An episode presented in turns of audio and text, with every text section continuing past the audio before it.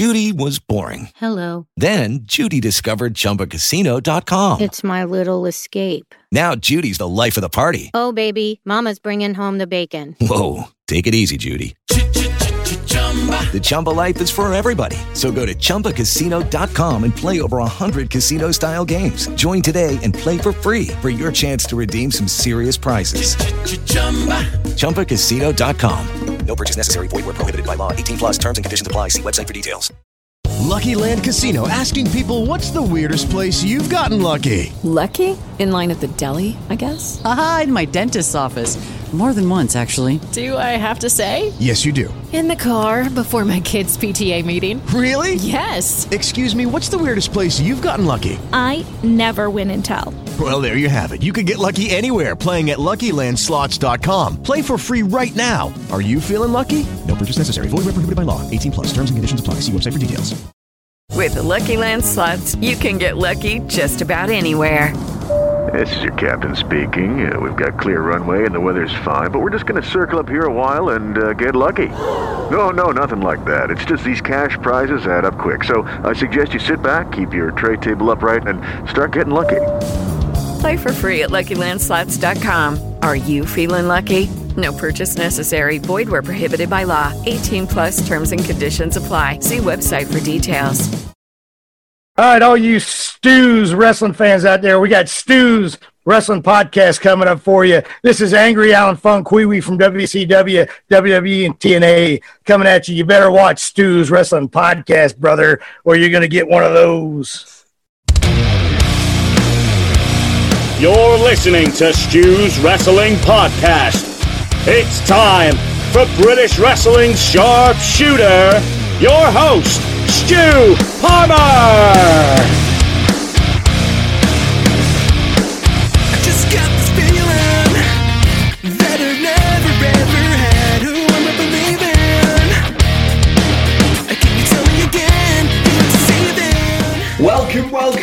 It is episode 87 of Stu's Wrestling Podcast. And before we get into the episode with Doug Basham, former two time tag team champion as part of the Basham Brothers, I just want to say a big, big thank you to all my listeners and viewers across all the platforms. It's been fantastic. We've been charting across the world in the Apple Wrestling charts as well. That continues amazing.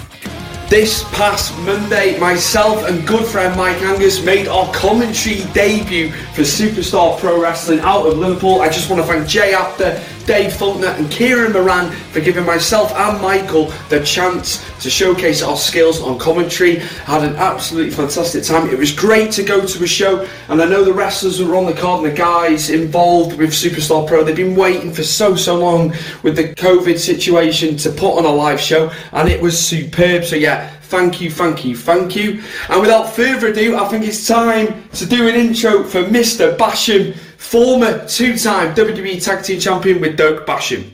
Doug started out in 1991 training in the business. He went on to wrestle for USWA out of Memphis. You get to hear about his time there very, very early on in his career. His 10 year quest to get to WWE as well. He got there. He was tag champion twice. Amazing stuff. And you'll get to hear about that. Doug was a part of JBL's cabinet on SmackDown. Him and Danny were the co-secretaries of defense. It was an amazing time. He talks about how hated JBL was and how he ran with the ball being world champion at the time. I, for one, couldn't stand JBL and the character. So he was doing his job. And Doug talks about that and that time period in WWE.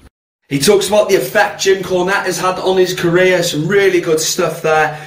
We also hear about his time in TNA. He went to TNA for a brief period with Danny, who was then going as Damager, which was his name in OVW. Doug's career has gone full circle. He retired in 2009, but he's now back involved with Al Snow at the Wrestling Academy and OVW.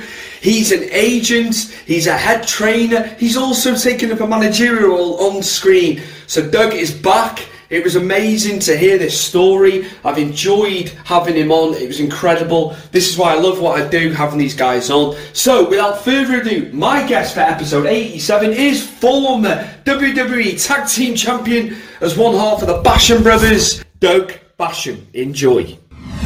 My guest, all the way from Indiana in the good old US of A on Stu's Wrestling Podcast today, is former two time WWE Tag Team Champion as one half of the Basham Brothers. It is Doug Basham, all the way from Indiana today. Such an honor to have you on, man.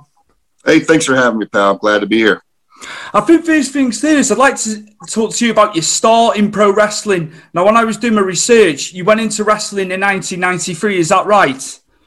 I believe that sounds about right. Um, that's when I started with USWA, but I started training, I think, in 92, late 91, 92.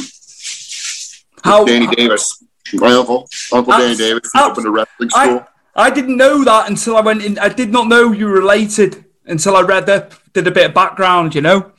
Now, some people get him confused with the um, referee. It, Yeah. was not the referee, Danny Davis. He was the one of the nightmares, uh, one of the great tag teams of uh, old school days in I was guilty. wrestling. I was guilty of thinking it was referee talent Danny Davis as well. I'm gonna. I'll hold my hand up until until A years, years until years later. As I was hold on a minute, total different guy.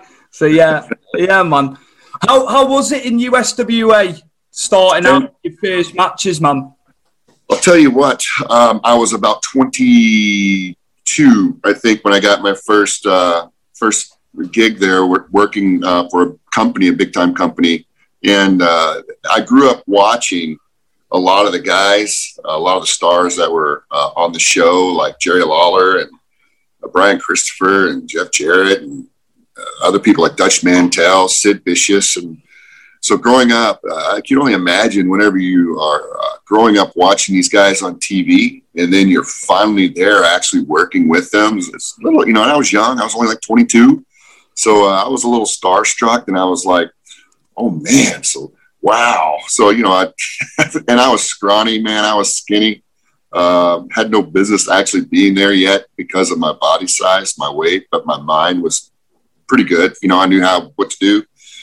But uh, first first time there in Memphis, uh, USWA, it was uh, quite an experience, quite a learning experience. Did you did you relocate to Memphis or did you just travel in? Travel, it was uh, you, you you make sure you have a good car and you're booked in a place maybe six hours away, and you take off. Make sure you get there on time. Where did you go after USWA? Where where were you wrestling? USW USWA, I hit the indie scene and did the indies over here, and then um, worked with Danny. He started uh, his own little shows, uh, called them the Future Stars of Tomorrow, and then he developed Ohio Valley Wrestling. He created that, and I pretty much stayed and uh, was one of the main main storylines and main stars there for Ohio Valley Wrestling, but also traveled and did uh, did did some indies up on the East Coast mainly. Who who was in and around the Indies at that time? Any names? Any standout names? Any names that we got on to see latterly? Steve Corino. Oh man, who all was on the indie scene back then? Shane Twins. Uh, a whole slew of names that you know you put me on the spot. So you know you put somebody on the spot, you can you can never think. But then later on, I'll have Tourette's and start going. Bah, bah, bah, bah, bah. I'll start naming off names. maybe maybe further along you remember you remember as Absolutely. we go through the interview man. Absolutely absolutely. I think maybe now we could segue into ovw and you go in there. I know you were there for quite a number of years. Obviously your uncle was training you as you've alluded to. So how, how was it initially with ovw and, and training there and wrestling for for the promotion? Man, it was it was great. I had a um, I was very fortunate and lucky to be trained by my own uncle who took care of me. Uh, made sure I was trained right. Didn't just take my money and say, "There you go." Uh, he had further plans though for uh, me while training me um, because I, I, you know, I don't mean to toot my own horn or anything like that, but because I, I had uh, some ta- talent and I kind of got it. I had that that it factor when it comes to wrestling. Um, so working for Ohio Valley was was a blessing in disguise. You know, some people some people think it was a curse, but it was a blessing because I got a lot of experience there. Um, I worked with a lot of the top guys, veterans that came around: Tracy Smothers, Rip Rogers, Dutch Mantell, and I got a lot of uh, experience from working with them when they came in. Um, because the only way you're going to get better is if you work someone that knows more than you and is better than you. So they they really helped teach me how to tell stories in wrestling and uh, psychology, um, how how to do win and, and why I'm doing what I'm doing. So um, that was uh, one of the greatest things I think that I got from Ohio, Valley Wrestling, working with the greats, late greats, and some of them are still still around today. And then um, just, just being able to get on get TV, learn how to work a, a TV when we started our TV program, learning how to hit time cues and learning what to do uh, for TV, learning how to work hard camera, you know, learning where cameras are. So it's a lot of experience. I got a lot of experience in Ohio Valley Wrestling uh, while I was there, and that was pre, that was before um, Ohio Valley became the developmental territory for the WWE. So I had all this experience doing TVs before WWE and Jim Cornette um, all came into Ohio Valley Wrestling. So I was ahead of the game. That's just funny you mentioned Jim Cornette because that was going to be the next question. Now I'm I'm a big fan. I know the guy splits opinion, but I love I love the old school ideals that he still sticks to today. I know he has his thoughts on modern wrestling. I, I like I like modern wrestling too. I'm a big proponent of old school. But yet my editor for this show, Chris Dutton, said, please will you ask Doug about Jim Jim Cornette and his experiences of Jim Cornette at OVW because I'm sure there's many stories. Oh, there's a ton of stories about Jim Cornette, but uh, you know, I huge, huge, massive respect for Jim Cornette. He when he came in with the developmental territory, he would uh, teach us how to do promos because he's a promo king of the world. He can go for days and not even take a breath. And also writing TVs, he's brilliant when it comes to writing stories, storylines, and telling stories, and getting from point A to point Z and then filling everything in in between. I mean, the, the man was just brilliant, genius, and working uh, under, I guess, working is it before working for working with Jim Cornette at Ohio Valley Wrestling and putting on the the TV show. That was getting that experience working with someone like that was pivotal in my career. That helped uh, shape who I was and helped me have developed that mind of why you do this and this is why you do this to get here. It was great experience moving from and uh, moving from one point to the next in my career. And Jim Jim Cornette, brilliant mind. You want to know a little about him? He's a brilliant mind. Um, he likes things. He is old school, and he you know, and he likes things his way. But he was also open to some ideas. If you had some ideas, and most of the time our, our ideas were not that good because we didn't know we didn't know uh, how to do what he did but uh, he was always open and he would like write TVs and, and uh, write promo stuff for you and say, here, here's what I want you to say. Here's the hot points, put it in your own words. So he gave us that freedom to go and do um, because, you know, anytime you recite something on a piece of paper, it sounds like you're reading it as opposed to putting it in your own words and, and getting across his point. But as long as you got across his point, he was happy and he'd give you opportunity after opportunity. And, and, if you did really well, he'd just keep giving them to you. So Jim Cornette was two thumbs up, man. He was great, great. learned a lot from him too. What what a basis for you, you know, pre previous to getting to SmackDown, getting to the main roster. Also, with Cornette, I just can't believe how he can remember so much stuff, the history of the business, how he can just recount stuff on his podcast. The he's just the mind and everything he can recount is incredible. Oh yeah, I listen to his podcast too when I'm driving down the road for what work and stuff I'm doing today. It's it's one, it's entertaining, and two, it brings back memories, and then three, to hear his point of view on on uh, why why he did what he did and why, and then to hear him uh, uh, do uh, his uh, um, opinions on things for today. It's just entertaining. I love it, man. I think it's great. Absolutely. So I'm going to ask you now about. I know I was reading you had some tryout matches before going on to the main roster at SmackDown. So yeah, how how how were the tryouts and going up from developmental to take people on? Well, the thing that OVW, Danny, Jimmy, another individual by the name of Rip Rogers, um, made sure that I had, made sure that I was, was over prepared. So when I got to, uh, it took, I know I spent 10 years in, in OVW before I got those tryouts and got that uh, opportunity. Sometimes it takes people 10 years. Sometimes it takes people 10 days, you know, just depends. But when I got there, I had all the experience, I had all the knowledge, I had everything I needed to stay there. So some people they don't have enough. They can get there, but they can't stay there. They're, they're just a just a memory. They're a wink of an eye.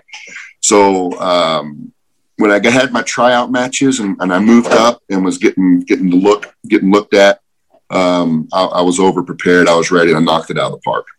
That's cool, man. That's cool. I think so. Yeah, be perfect now to talk about yourself and Danny, who went as damager in developmental, tagging, coming together as the Basham brothers, and I remember Shaniqua being with you as valet manager too. I wouldn't want to. I wouldn't wanted to have crossed her. I probably wouldn't have wanted to cross her now as well. but yeah, how was that dynamic having a manager and a valet going up to the main roster? Was it? Was there a lot of pressure, or were you quite calm and cool and collected with going up? Uh, it, it, nothing, nothing shook us at all. We were, like I said, when me and Danny, we had a lot of time in OVW together, working together, trained by the same guys, same, same mindset, same philosophy. Um, so whenever and we work with managers down in OVW, so that was no uh, strange thing for us as well. But working with uh, Shaniqua being being green, you know, uh, we were uh, astute in being able to work with someone that's green and help them, guide them, and lead them in what we needed to do, and tell them the whys we're doing. So working with uh, Linda, it, it was it was easy, and she was just such a spectacle to look at. I mean, she was she was you know daggone, she was near six foot tall. She was an athletic individual who played basketball at Rutgers, I believe. She was in phenomenal shape. I mean, I don't, it's been a long time since I think there's been a woman on WWE at that time that looked like her. I think Chyna may have been it, mm-hmm. you know, and then she comes out and she's this big Amazon looking woman that's big and, and, and mean looking. And uh, if, if Danny and I would have um, done things a little bit differently with her, I think that the uh, Basham brothers with Shaniqua would have stayed around a little longer. I think we kind of, uh, you know, I'm not afraid to say it now. I think we messed up in our thinking a little bit. But if we would have worked and used her in a different way and uh, put her a little bit more on, as because she was the vocal point of our tag team, and we wanted we wanted to be the vocal point of our tag team. So that could have been a little bit of a demise. Actually, not even could have been. That was more of the demise of that tag team and that that whole uh, the, the, the trio. Um, and I think they saw that, so they just kind of split us up. And but uh, if I had to do had it all to do over again, things would have been done totally different. And uh, Linda would have been put a little bit more. He should have been put way up here and more of the focus factor of that tag team um, we, we, would have made a lot more money. It's probably been there a lot longer. So, hey, you, you make mistakes and you learn, know. Cool, cool insight that, and that'll be good for people in you know going into the business who, who listen to this show and watch this show. So yeah, no, thank you, thank you for sharing that. I yeah. appreciate, appreciate you talking about that. The the tag team, the first tag team run, beating Los Guerreros, Eddie, Los Guerreros, sorry, Eddie and Chavo. How was that? Getting getting that first title run on SmackDown? Dream come true. I mean, whenever I, I had I had some goals and had some dreams that I wanted to achieve in wrestling when I started. One is I wanted to work for the WWE. I wanted to be in the or at the time it was WWF, but um, everybody knows WWE. The F get the F out, so it's WWE. Um, I wanted to work for Vince, so I, I achieved that goal. Second goal was I wanted to wear gold. I wanted to be a champion. Achieve that goal. Third was I wanted to be in a WrestleMania, and I achieved that goal. So I achieved everything I wanted to achieve um, in wrestling, other than having a singles career. But winning the titles, tag titles from the championship titles from uh, Los Guerreros, Eddie and Chavo, couldn't have been even even more. Uh, a dream come true because I always I would growing up, you know, I watched Eddie and you know I wanted to work like Eddie, and because the way he he would wrestle and the way he would perform in the ring and be entertainment. So, and Eddie and I became really good friends, you know, after, during during this when meeting him. But winning them both, uh, winning the titles for the first time, you know, it was just like it was in awe. It's like we, me and Danny looked at each other, and I was like, Danny. we, we, we, did it. We're we're here. Yeah. We're here. Our, our names are etched in wrestling. And then uh, when we won the titles and we came back through the, uh, the, walkway before we go to the ring, come back, we stood there and waited for Eddie and Chavo. And uh, Eddie and Chavo came back, and you know we gave everybody gave each other hugs. We said good job because I think the match was stellar. It was it was it was top notch match. I give it a I give it five stars. Um, and then Eddie said, "Congratulations, boys! It's your turn now. Represent them well." And then he, you know, patted on the shoulders like that, and he walked off. So I was just like, "Wow, wow." SmackDown was the show at that point as well. The rating, the, in terms of ratings as well. When you look, like I said to you, you know, I was at the house shows. The the, the roster was just incredible, and uh, it was testament to all you guys. You know, beat beating Raw as well. I remember, like, Yeah. I remember seeing the ratings over here when we used to get them. And uh, yeah, just amazing, amazing. How was that knowing that you know you were beating Raw, which was meant to be the A show of the company? It was awesome. Competition's always good, no matter what you do and what you're doing. And beating them in ratings was just like you know, because SmackDown was supposed to be the, pardon my my pun or term, the redheaded stepchild. You know, it was it, was- it was it was a second second show. You know, it wasn't Vince's uh, creation. It was kind of like uh, obviously it was Vince's creation, but um, his original was Raw, and that was his baby because it was live. And um, you know, work at that time, ratings were so good. I think JBL was having that run as champion, and everybody just hated him. He did such a good job being a heel, and just getting people to hate him and hate him. And John Cena chasing him. All you know, Eddie chase every all these baby faces chasing him, and uh, he did a good job hanging on to that. Telling all the storylines he was in with Eddie and Taker and Big Show, and then Cena. And then uh, even when I think when JBL was the champion, the house show attendance was going up. People wanted to because you know it was entertaining. We had a good roster. Had a lot of good people in there. Um, so, but you know, kudos to the top guys. Uh, kudos to the whole roster, everybody in SmackDown, but extra kudos to the top guys at that time, really bringing in the house, bringing in people to come to shows. How was the cabinet, JBL's cabinet, and you being part of that faction, being the co-secretaries of defence, yourself and Danny? How was that pitched to you? Well, me and Danny, um, if you guys, you guys remember that the Tough Enough, yeah, Tough Enough. You know, I think Yeah. it was season three or four. I can't remember where Danny and I had to defend that that flag uh, in the corner, and if, if anybody got past that flag and, and got to, you know, they they would win that that uh, competition. So when you before the whole show ever started, we we all, you know, bef- you know, during you know about two or three o'clock in the day, we all get up in the ring and walk through the segment and stuff like that. And this is what's going to happen. Al Snow's there.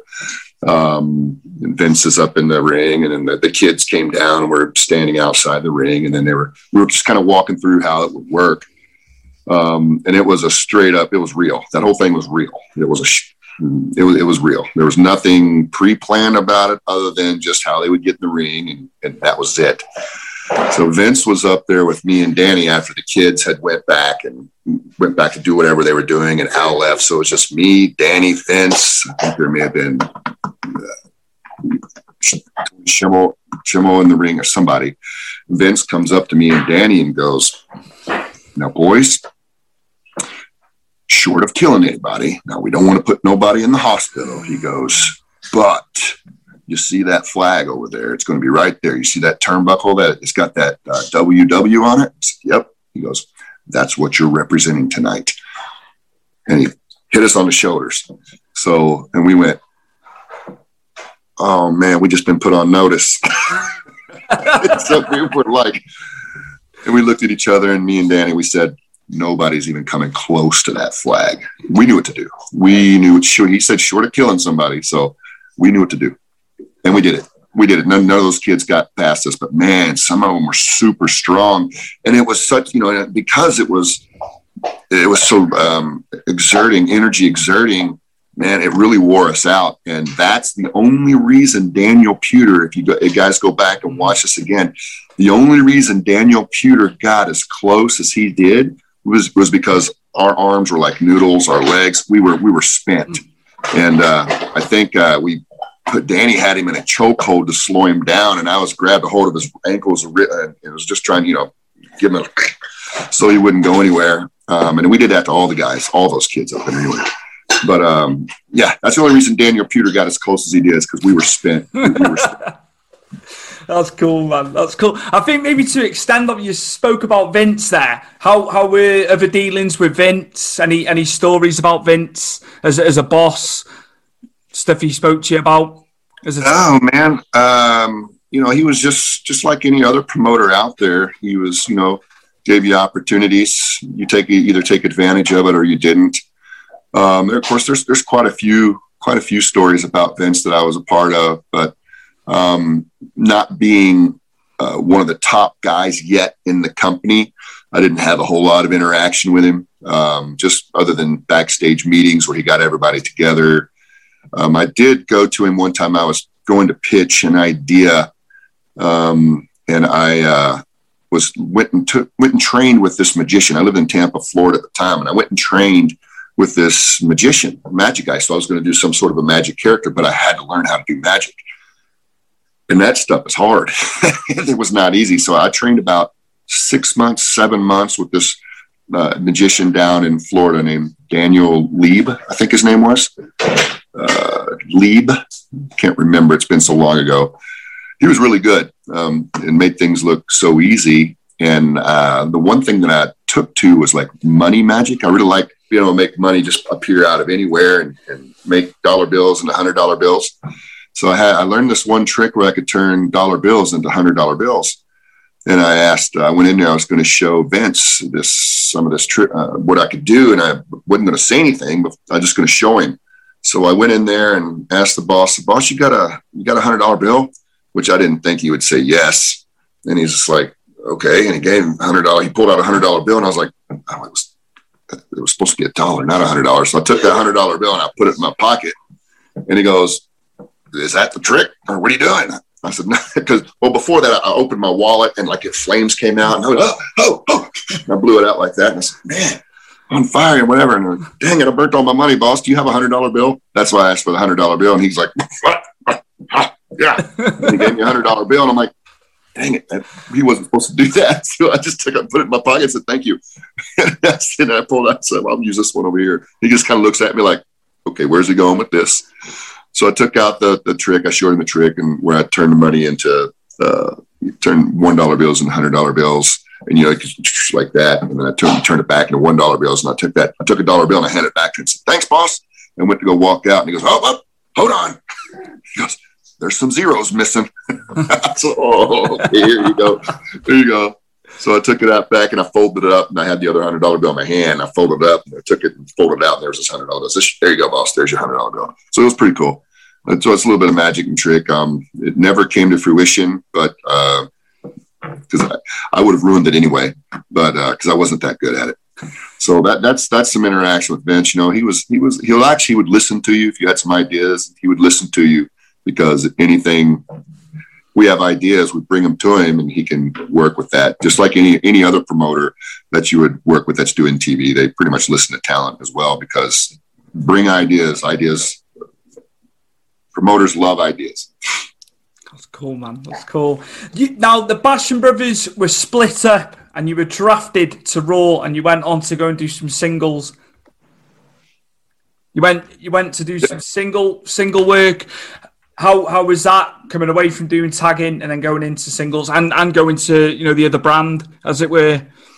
Yep, Danny got what, what happened was Vince come up. Um, Danny and I had that did that promo where we split up with JBL, you know, and then Vince came up and told us that he was going to split us up, send one to Raw and stay one on one on SmackDown. Said Danny, we're going to send you to Raw, and Doug, we're going to keep you here on SmackDown. And um, so we it was our our job to come up with some ideas. And at that point, we were ready for a singles career. Danny, Danny was ready to go have a singles singles run, and, and so was I.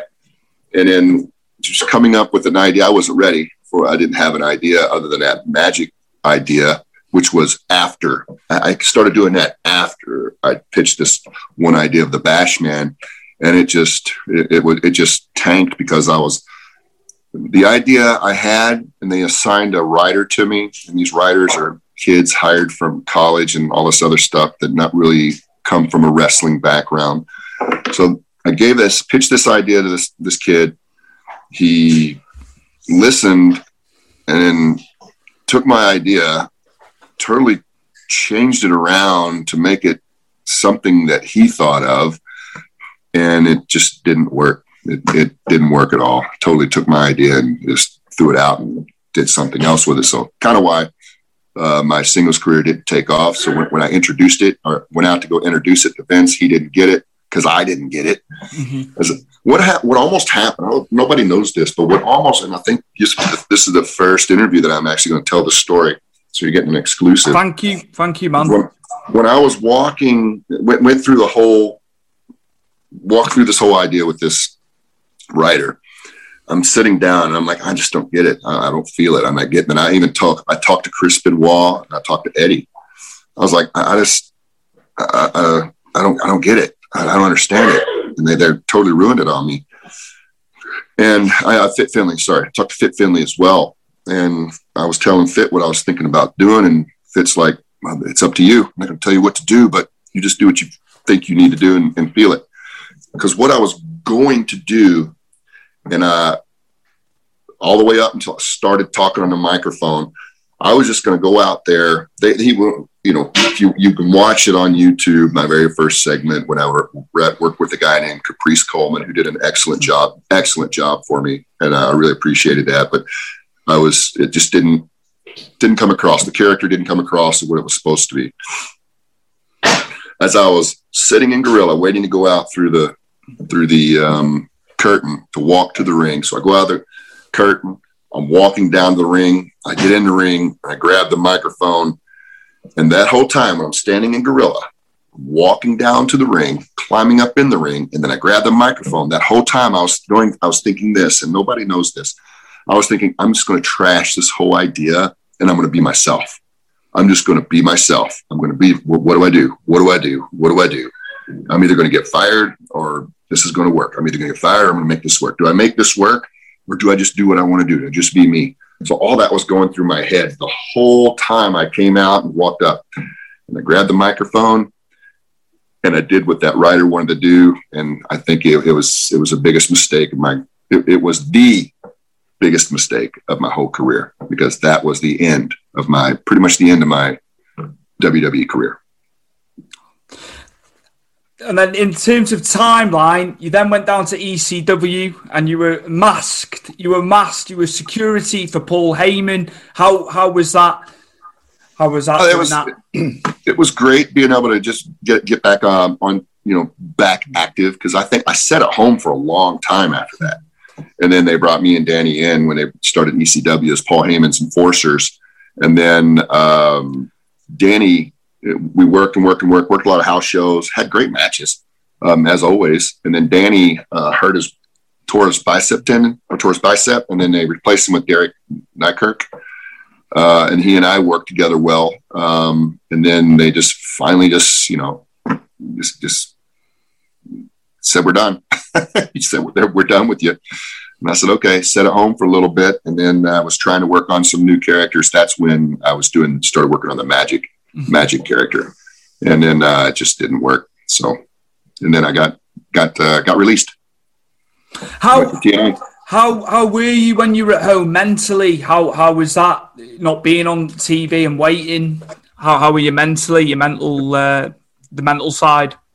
But you, when it's so weird because you know I was in my 30s, mid, uh, early to mid 30s, and whenever you or with a signed under contract with a big company and you want to be on TV, you want to work, you want to wrestle. That's what your passion is. That's what you love doing. And um, so sitting at home and watching everybody else, you know, work and watching the show and you're not on it, it, it, it was tough. It's like, man, I, I got to get back there. I got to get back there. What do I, I need to think of something to get back there. But, you know, also sitting at home, you know, you're resting, not taking, taking all that abuse to your body. So that was kind of nice too. But, and I lived in Tampa, Florida, so it wasn't bad living in a pretty good, pretty good area. It was nice coming home, but still, you know, it mentally it's like, ah, man, they don't have anything for me. I can't think of anything. Uh, am I going to get released? Uh, how, how much longer do I have with the company? I've got to get myself back in there. I got to be relevant. So all that stuff was going through your mind when you're sitting at home too. Then on to TNA. You had a brief time in TNA as well You back back with Danny and Christy Hemme. How how was that? I know you weren't there that long, but just in terms of timeline and time frame, uh, yeah, just the time the time in TNA that you had. Well, it was very uh, how we got to TNA is after we got released. You know, I, I I'll tell you the story about how I got my phone call to get released from WWE because it ties in with TNA too. Mm-hmm. So um, I had come home. My uh, grandparents. I came home from my grandparents' funeral, and um, so I was there, and I was staying with my dad, my dad's house in, in Indiana, and then I was getting into the car and heading to the funeral home, and Johnny Ace called me, and he, I do not envy that guy's job, and he's he, he probably has the worst had the worst job on the planet, having to call guys and, and release them, and knowing that this is all we want to do in our whole life, working for the biggest company. But um, he called me up and goes, "Hey, hey, Doug, it's Johnny Ace. Hey, Johnny, what's going on?" He goes, "Hey, how's things going?" I said, "Well, you know, they could be better. I, I, I'm home here in Indiana right now. You know, I'm going to my grandpa's funeral." And he goes, "Oh God!" And I said, "Yeah, what's what's going on?" He goes, "We have we have to let you go." And I was like, and there's like an awkward silence there for about 45 seconds. Nobody said it. Well, maybe not. It felt like 45 seconds. Felt longer, but there's an awkward silence there for the longest time. And and I think I come back and said, "Is this this a rib? Are you ribbing me?" he goes, "No, no, we're not, buddy." And he kept it very short and very sweet and got off the phone as fast as he could because he just, I mean, the timing was just horrible. And then um, after that, I was I said, okay, I guess I, I got 90 days to figure out where, where I want to go, what I want to do. You know, the next day, the very next day, Jim Cornette calls me, Doug Basham, Jim Cornette, what are you doing? How's it going? Blah, blah, blah. When's your 90 days up? He goes, when's your 90 days up? I go, uh, I guess April 15th or whenever it was. I couldn't remember. He goes, all right, great. We're going to put you on. We're going to have you come to TNA. I'll give you details later. Okay, congratulations. You're out of there. You know, so the very next day, you know, um, we had a job or an opportunity with TNA. So that's, that's, that was a, that was pretty, pretty awesome that that happened. And then we go down to TNA and, um, you know, we try our luck there. We just, we just didn't make the cut. And, um, after that, Danny had, Danny said he was about done with wrestling anyway. So he just kind of hung it up and went back to school and got his degree, got his master's. Wow. Like I'm like, I didn't know you were, had that in you, buddy. So he's got his master's degree and he was teaching. He went on to be a teacher and he taught autistic children. So kudos to Danny what, for doing what a that. Guy. What a Yeah, guy. yeah. That's incredible. Let's, Absolutely amazing guy. Yeah. This is stuff we don't know. You know, I, I'm a fan first and foremost. So to hear him do that, that's incredible. Uh, you know, take wrestling out the equation. That's fantastic. And then I went on to um, travel the world. I wanted to travel the world before I finally hung up the boots. So I, I went and traveled over in, in Europe and in Japan and in uh, Britain, um, Ireland, it's just all over Australia. I did that for about a year and a half, two years before I finally said, you know, I was finished. I wanted to travel. So I did that. And then uh, after that, I had to try to assimilate back into normal society and, and uh, start another career because uh, the, the bumps were starting to hurt more. The travel was getting more brutal. Uh, the money I was making was starting to go down a little bit. So it just wasn't worth it to me. And I was only 30, 30, 37, 38. So I, I didn't, you know, I didn't make Hulk Hogan money. I, I still had to, I still had to work to make a living. So then I, I went into the medical field, medical sales field, and started a new career. I've got to ask you about obviously touring, coming over to Britain. Can you remember who you worked for, promotion wise, promoters you worked for? Because I'm sure I'll know quite a few. Um, one promotion that I wanted, and one guy I wanted to work for was Dixon. I wanted to work for him, I'm- so I had I to had, work a, for. I had a funny feeling you'd bring up Brian Dixon. Yep, yep. I worked for uh, uh, Irish Whip. Uh, guy, Yeah. individual by the name I worked for him quite a few times. Mm-hmm. Great, great group of guys there in Ireland. And then I came over. I cannot remember. Uh, I worked for um, the uh, um, man. I'm, I'm having brain fog. I worked for the other popular, the other very popular family down there, or, over in. Britain. Knights, Knights, yes, gosh, yeah. I could not remember that. Um, I, I caught COVID April, the end of April, and had that for a couple of weeks. And then ever since I've gotten better, one of the effects is like brain fog, and I can't, you know, my mind is, is not as sharp yet, but it's it's getting better and better and better. So, um, and uh, let's see, and, I, and man, there's just a, a slew of other promoters over there. I think I tried. I think I worked for just about every one of them at least once in England because I, I enjoyed England. I'd go over go overseas and I'd stay about six weeks and just stay busy doing doing the shows on the weekends. Um, and whenever there may be a show, possible like a lot of the camps or what do they call them, holiday camps. Yeah, they They're there. Absolutely. Yeah. and then um, doing a lot of um, seminars. I did a lot of seminars throughout the week at people's wrestling schools. So uh, I stayed pretty busy. How does the British crowd differ to the USA crowd, in your opinion? What the what the any any differences? Oh yeah, there's more of them. more, of them more of them that go to the shows, and uh, they. I think that uh, I think they really enjoy when um, like a uh, uh, foreigner, I guess you would call me, because I would have been someone from another country would would come over, especially if you had been in the WWE or been in one of the big big uh, companies. I think they they appreciated that uh, more so than the American crowds here when you have somebody come over because obviously the biggest promotion here is is, here in in the United States. But um, I felt that. And they, everybody wanted to come up and take pictures and, and stuff like that, and just come and talk to you. It was very, very, very warm and welcoming whenever I could, whether I was whichever side of the fence I was performing that night. Um, the, the crowds are great over there. Yeah, so I always enjoyed coming over to England. That's that's nice to hear. that's nice to hear, man. Yeah, I can't wait to go back to shows. I've actually got a commentary gig on Monday. Finally, after all this COVID. So yeah, it's my, it's my first entrance into into the business. I am nervous to say the least, but the promo- the promoter knows me quite well now through the podcast. So Yeah. yes, I good luck am. to you on it. I'm nervous. I think I think I'm on colour.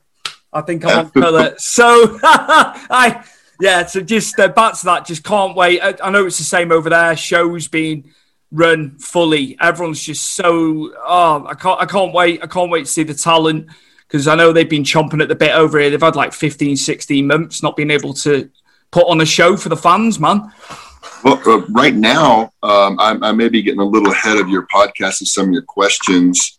Um, I'm currently, um, my life has went full circle where I started. I started at Ohio Valley. Actually, I say I was the first student, and I was a very.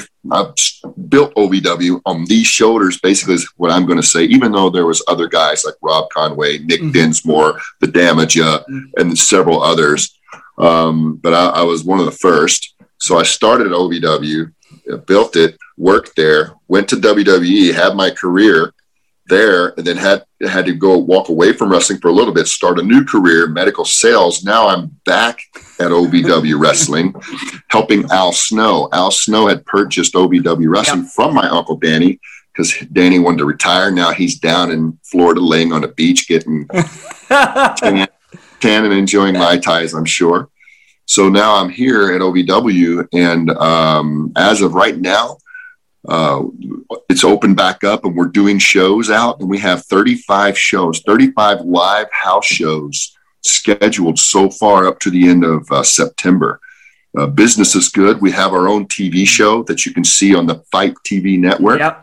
You can also, I think that's overseas, is where you guys Yeah. can watch the show. Yeah, it's a two is. hour show. And hmm um, I think this week um, I made my very first appearance back on Ohio Valley Wrestling as one of the celebrity um, celebrity managers that we're having a tournament for a Country Boy Kentucky heavyweight title, which is kind of like a TV champion title. So that we have uh, created and developed. So a lot of good things are happening here in Ohio Valley Wrestling right now with uh, Al Snow's Ohio Valley Wrestling. Um, a lot of good stuff, a lot of big stuff happening. We we, we hold uh, pay per views also, which can be seen. Um, you can go to ovwrestling.com and find the the link to watch our pay per views. I think our next pay per view is coming up June 26th, I believe. So, and basically, in this pay per view, this is the first time we've done this, man. It, it's called Chain Carnage. And the main event, we have Cash Flow, who's our champion right now, against Omar Amir. and um, they're facing off together. And there's been a whole storyline developed between those two to lead up to this match where we're taking down the we're taking down the ropes, and we're putting we're putting up chains. So there's you're going to have instead of having rope, you're going to have three rows of chain, a big big hard metal steel chain, and they're going to have a match in that. So pretty pretty excited to see what's going to happen with that. Because as far as OVW is concerned, it's the first time this has happened in OVW, and uh, it's called Chain Carnage is the name of the pay per view. Don't know what's going to happen, but I'm pretty sure it's going to be pretty awesome. It's going to be something to see. I will say that. Going to be raucous for that one. Oh, Absolutely, absolutely. So pretty excited about that. And being back in OVW, helping Al Snow. Um, uh, I don't know if you've got more questions. I'm just gonna I'm just gonna keep rolling with. it. Yeah, yeah. Keep rolling. Keep rolling. Yeah. Um, um, help came back originally. Uh, how it happened was I was I got a buddy who owns a restaurant over here close to my house, and I was in there one day. I get fan mail, and fans will send me some fan mail, and they'll send me pictures. Could you please sign this and, and uh, send it back? So I'll sign sign the photos that they send, and then I'll mail it back to him if they if they have a self addressed stamped envelope. There's a couple people that didn't send me back send me an envelope. I'm sorry, guys, you have to send me a self addressed envelope. Um, put that out there, and I usually always always send it back. Um, and I appreciate the fan mail even to this day. Thank you. But um, I had this got this uh, fan mail from uh, a veteran and he wrote in there and i was i was it, it was a touching letter that he wrote and i took it brought that to talk to one of the, the bartenders at the it was like it's like a sports bar and grill place. Uh, bartender's there because we were talking he's a huge wrestling fan and i was actually you know this letter touched me. I was like man check out this letter and look at these pictures that he sent he wants me to sign. I've never seen these pictures before. And the owner of the restaurant was walking behind me at that time and he goes oh hey man i, I took those pictures. And I, I looked and i was like what well, you- really? He goes, no, no, no, I did.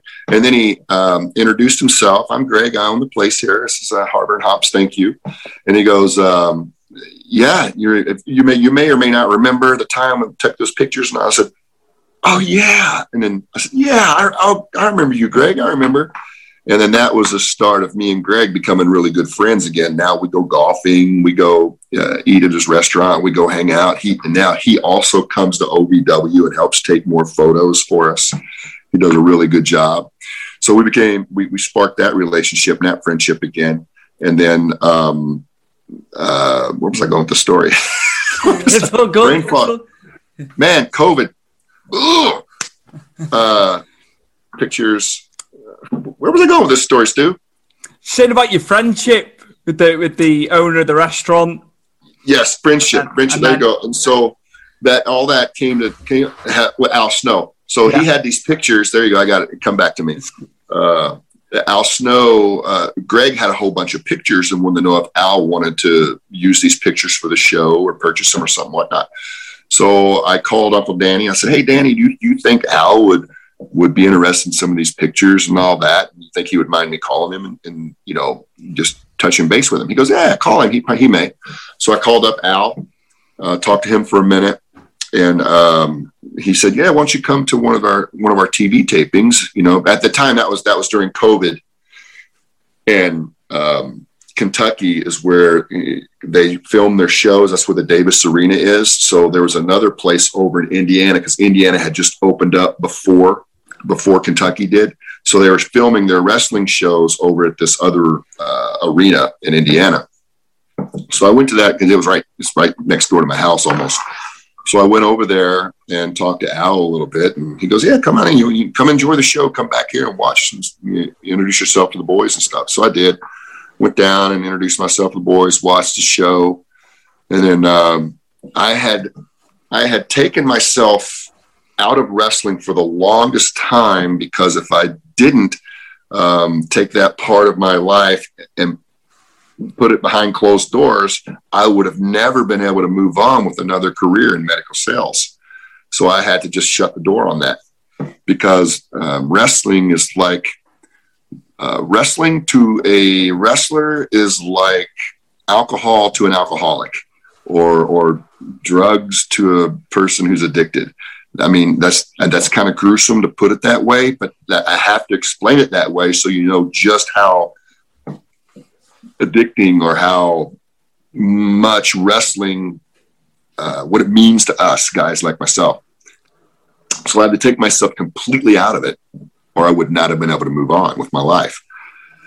So this all happens, and I go and watch the show, and then I leave the show, and you know, I start going, ooh, I start getting that wrestler's itch again, like, oh man.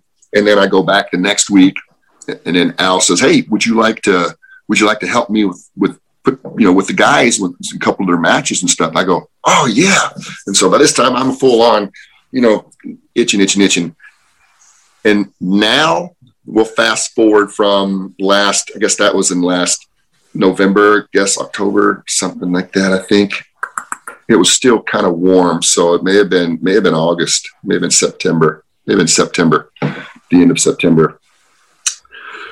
To now, and now I am the head trainer at the Ohio Valley Wrestling School, Al Snow Wrestling Academy.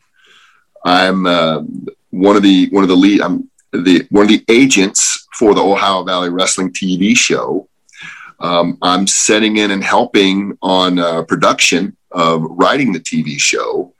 Um, I'm helping pr- produce produce some of the uh, backstage vignettes and promos. So I'm I'm all in. I am all in. So both feet. If it was water, I'm I'm drowning. That's so amazing. That's kind of where, where I'm at now with Ohio Valley Wrestling. So my life is my life has taken a, a full circle and now started and now I'm back at the end of my career helping uh, others reach their reach their uh, goals of becoming great big time superstars with one of the bigger companies, a bigger platform, WWE, AEW, whatever they want, because that that's where the big money is so that's that's where I'm at now, man, and that's what we're doing. And I'm really proud of the product that we're putting out there. The TV shows we we're, we're doing live. Our TV shows are live. They're not they're not pre-recorded either. So mm-hmm. people need to understand that. On Thursday nights, it's live. You see it on Fight TV, you're getting it live. It's happening right then and there. Maybe a three second delay. Um, and then I think it comes on on Saturdays too. Some places I don't know if it, but if you get on the Fight TV network or the Fight TV app for your phone you can watch you can watch um, episodes uh, whenever you want. And if you do watch this week's episode, you'll see yours truly on there, man, help managing one of the wrestlers. So uh, I haven't been on TV, wrestling TV since 2007, I think. So that's just a little plug for myself. You're wearing you're wearing many hats and spinning many plates at OVW, Doug. Absolutely and helping the pro just helping the product and the product's getting better. We got quite a few. Look, Ohio Valley Wrestling uh, for all your fans, uh, for all your base out there listening. Go watch Ohio Valley Wrestling because you're going to see some st- future. You're going to def- you are going to see future stars of tomorrow. We got some good guys there that are ready to move up anytime and that are almost ready to move up anytime. We got a lot of good talent there, man. What what would be some tips for guys getting into the industry? What would be your tips, your veteran tips? Don't do it. yeah. I mean, who wants to get into a, a profession where you willingly beat yourself up, willingly don't make any money starting out, willingly happen to get in the gym and, and willingly happen to eat perfect all the time to have that look, that million dollar body because um, you know, first impressions say a lot in this this business. So who wants to eat chicken and rice their whole life? So don't do it. That's my that's my advice. I didn't think you were going to say that, but there, there we go. There we go. no, but on a ser- on a serious note, uh, if you really do want to get into uh, professional wrestling, uh, my advice would be is make sure you find a, a good accredited school or trainer. That is the most important to get a good base. Because if you're coming from ground zero and you don't know anything about it, you just think you know about it. You know, there's people out there that could just see that and just take your money and, and not train you well. So um, I would plug the uh, Al Snow Wrestling Academy. You're going to get good training there. Ohio Valley Wrestling, you're going to get excellent training there.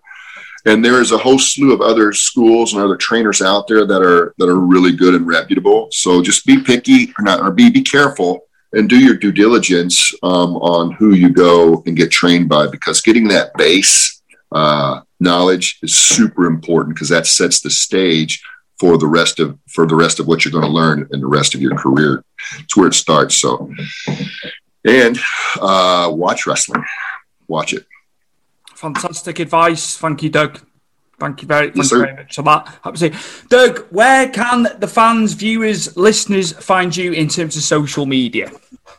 I only have a Facebook page. Um, I'm getting ready to possibly start up an Instagram page, um, only because I'm back in Ohio Valley Wrestling again, and people are asking me this question: Where can I find you?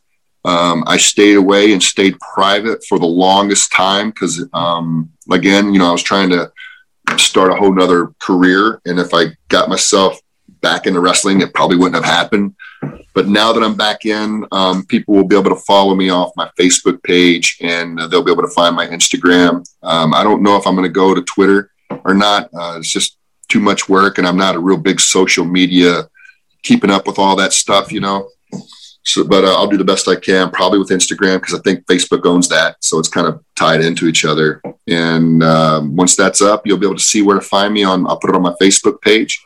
And um, if if you ask to be a friend on Facebook, just give me some time to go through it. I've got th- thousands of requests that I, I try to go through every day and, and accept as many as I can, um, just so everybody can keep a see you know see what I've been doing and, and see who I am a little bit on Facebook. But just be patient with me, please. I've, requ- I've requested you. Oh, I did I have. accept yet? not not yet, but you are busy, so it's understandable, man. I'll It's get there. Absolutely, of course, it's understandable. We've got so much going on. My guest, all the way from Indiana, it is former two-time WWE Tag Team Champion as one half of the Basham Brothers in WWE, former TNA talent. You're now head trainer, agent, manager in OVW. It's gone full circle career. Mr. Doug Basham, my guest today on Stu's Wrestling Podcast. What a career Doug has had in wrestling. He was away from wrestling for so long, and lo and behold, it goes full circle. He's back in OVW, he's back with Al Snow, and it's just a, what, a, what a story and fantastic, you know, that quest getting to WWE. A two time tag team champion as one half of the Basham Brothers, too. He achieved so much in his career, and it just goes to show it took 10 years, but once he was there, he was there. A big, big thank you to Powered4.tv for all their support with the show. Rich and John have been fantastic. I've got my other show, which is MMA and boxing. Big Fight Weekly, Power4.tv, Big Fight Weekly with my cousin Chris. We do that every week. We're on to episode 18, so check that out if you fancy something a bit different away from wrestling. I've really, really enjoyed it. We've uh, got lots and lots to come up, some big fights in boxing and in the UFC and across MMA, so look forward to that. Thank you to Chris Dutton again, editing this. Superb job, superb job as always. Mike Angus for the intro and Evade Escape for their track. Already know that you heard at the start and you're hearing now in the background. And we'll see you soon for another episode of Stu's Wrestling Podcast.